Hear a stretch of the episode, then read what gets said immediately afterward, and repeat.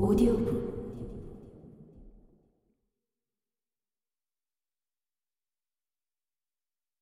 이 각각의 소리에 일치하는 관념들을 배우고 발음할 수 있게 되었을 때 나는 말할 수 없이 기뻤다.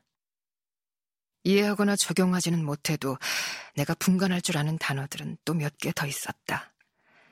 좋은, 사랑하는, 불행한 같은 말들이었다. 겨울은 이렇게 보냈다. 오두막 사람들의 온유한 언행과 아름다움 덕에 나는 그들을 아주 좋아하게 되었다. 그들이 불행하면 나도 침울해졌다. 그들이 기뻐하면 나 역시 그 기쁨을 함께 느꼈다. 그들 외에는 거의 인간을 보지 못했다. 행여 다른 사람이 오두막에 찾아올 때면 그 거친 품행과 버릇없는 발걸음을 보고 내 친구들의 교양이 얼마나 우월한가를 새삼 느끼게 되었다. 노인은 자식들에게 우울감을 떨쳐버리라고 격려해주곤 했다. 명랑한 말투였고 그 선한 표정은 심지어 나마저 기분 좋게 만들어 주었다. 아가타는 공손하게 말씀에 귀를 기울이며 가끔 눈물이 그렁그렁 차오르면 눈에 띄지 않게 훔치려고 했었다. 그러나 아버지의 교훈을 듣고 난 후에는 그녀의 얼굴과 말투가 좀 더 명랑해지는 걸 느낄 수 있었다.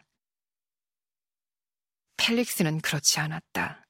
항상 가족 중에서 가장 슬퍼 보였다.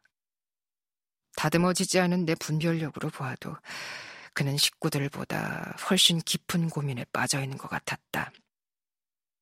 하지만 얼굴은 더 슬플지언정 목소리는 누이보다 훨씬 쾌활했다.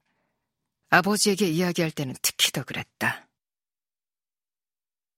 이 사랑스러운 오두막 주인들의 성품을 잘 말해주는 사소한 예는 헤아릴 수 없이 많다.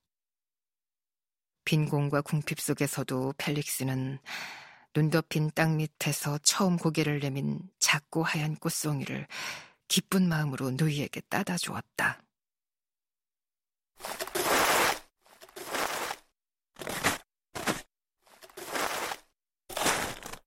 그리고 이른 아침 동생이 자리에서 일어나기 전에 우유자는 우리까지 가는 길에 쌓인 눈을 깨끗이 치우고 우물에서 물을 길어다 놓고 별치에서 땔감을 가지고 들어오곤 했다.